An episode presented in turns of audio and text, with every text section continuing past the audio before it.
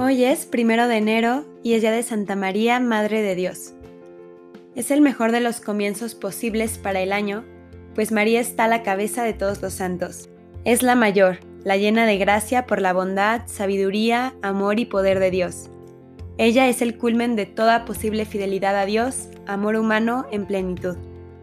La solemnidad de Santa María, Madre de Dios, es la primer fiesta mariana que apareció en la Iglesia Occidental su celebración se comenzó a dar en Roma hacia el siglo VI.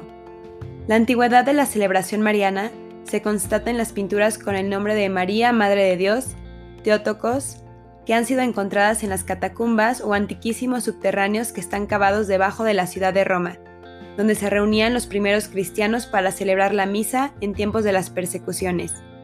En el año 431, el hereje Nestorio se atrevió a decir que María no era Madre de Dios, afirmando, ¿Entonces Dios tiene una madre? Pues entonces no condenemos la mitología griega que les atribuye una madre a los dioses.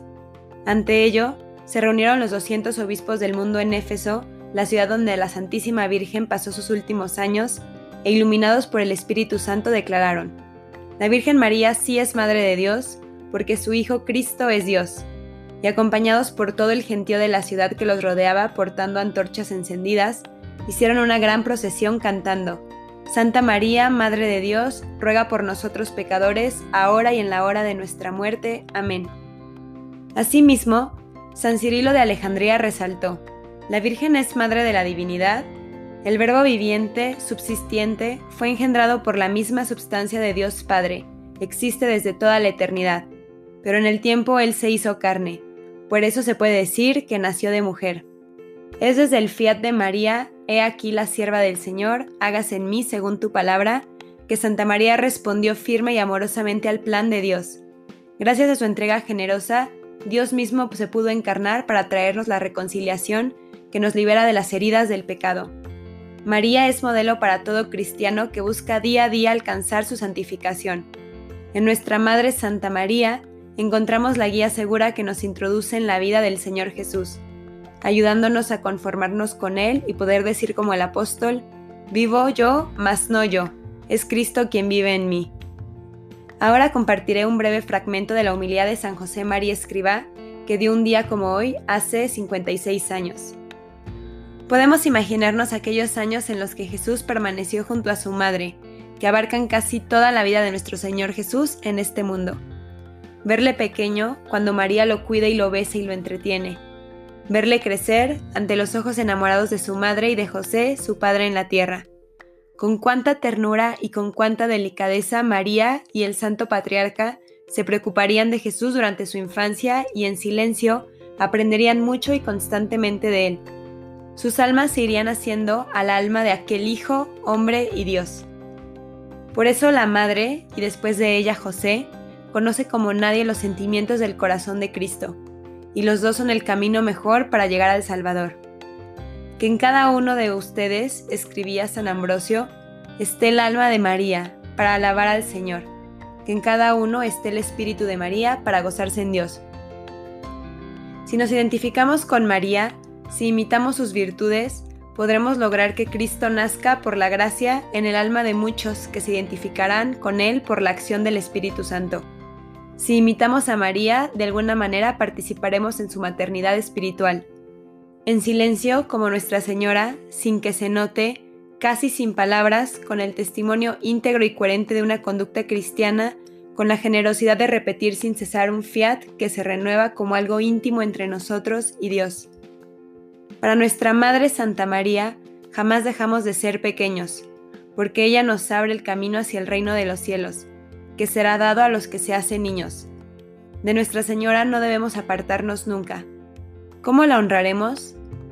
Tratándola, hablándole, manifestándole nuestro cariño, ponderando en nuestro corazón las escenas de su vida en la tierra, contándole nuestras luchas, nuestros éxitos y nuestros fracasos. Quizá ahora podemos pensar que la jornada ordinaria, el habitual ir y venir de nuestra vida, no se presta mucho mantener el corazón en una criatura tan pura como Nuestra Señora. Yo les invitaría a reflexionar un poco. ¿Qué buscamos siempre, aún sin especial atención, en todo lo que hacemos? Cuando nos mueve el amor de Dios y trabajamos con rectitud de intención, buscamos lo bueno, lo limpio, lo que trae paz a la conciencia y felicidad al alma. ¿Que no nos faltan las equivocaciones? Sí, pero precisamente reconocer esos errores es descubrir con mayor claridad que nuestra meta es esa, una felicidad no pasajera, sino honda, serena, humana y sobrenatural. Una criatura existe que logró en esta tierra esa felicidad, porque es la obra maestra de Dios, nuestra Madre Santísima María. Ella vive y nos protege, está junto al Padre y al Hijo y al Espíritu Santo en cuerpo y alma es la misma que nació en Palestina, que se entregó al Señor desde niña, que recibió el anuncio del arcángel Gabriel, que dio a luz a nuestro Salvador, que estuvo junto al pie de la cruz. En ella se vuelven realidad todos los ideales, pero no debemos concluir que su sublimidad y grandeza nos la presentan inaccesible y distante. Es la llena de gracia, la suma de todas las perfecciones, y es madre. Con su poder delante de Dios nos alcanzará lo que le pedimos, como madre quiere concedérnoslo. Y también como madre entiende y comprende nuestras flaquezas, alienta, excusa y facilita el camino.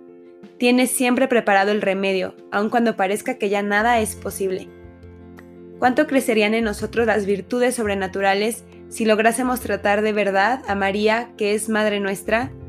Que no nos importe repetirle durante el día, con el corazón sin necesidad de palabras, pequeñas oraciones, jaculatorias, la devoción cristiana ha reunido muchos de esos elogios encendidos en las letanías que acompañan el Santo Rosario, pero cada uno es libre de aumentarlas, dirigiéndole nuevas alabanzas, según nuestro corazón.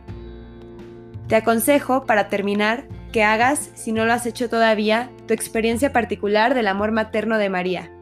No basta saber que ella es madre, considerarla de este modo, hablar así de ella. Es tu madre y tú eres su hijo. Te quiere como si fueras el hijo único suyo en este mundo. Trátala en consecuencia. Cuéntale todo lo que te pasa. Honrala, quiérela. Nadie lo hará por ti tan bien como tú si tú no lo haces. Te aseguro que, si emprendes este camino, encontrarás enseguida todo el amor de Cristo y te verás metido en esa vida inefable de Dios Padre, Dios Hijo y Dios Espíritu Santo. Sacarás fuerzas para cumplir acabadamente la voluntad de Dios te llenarás de deseos de servir a todos los hombres. Serás el cristiano que a veces sueña ser, lleno de obras de caridad y de justicia, alegre y fuerte, comprensivo con los demás y exigente contigo mismo. Ese y no otro es el temple de nuestra fe. Acudamos a Santa María, que ella nos acompañará con un andar firme y constante. Santa María, Madre de Dios, ruega por nosotros.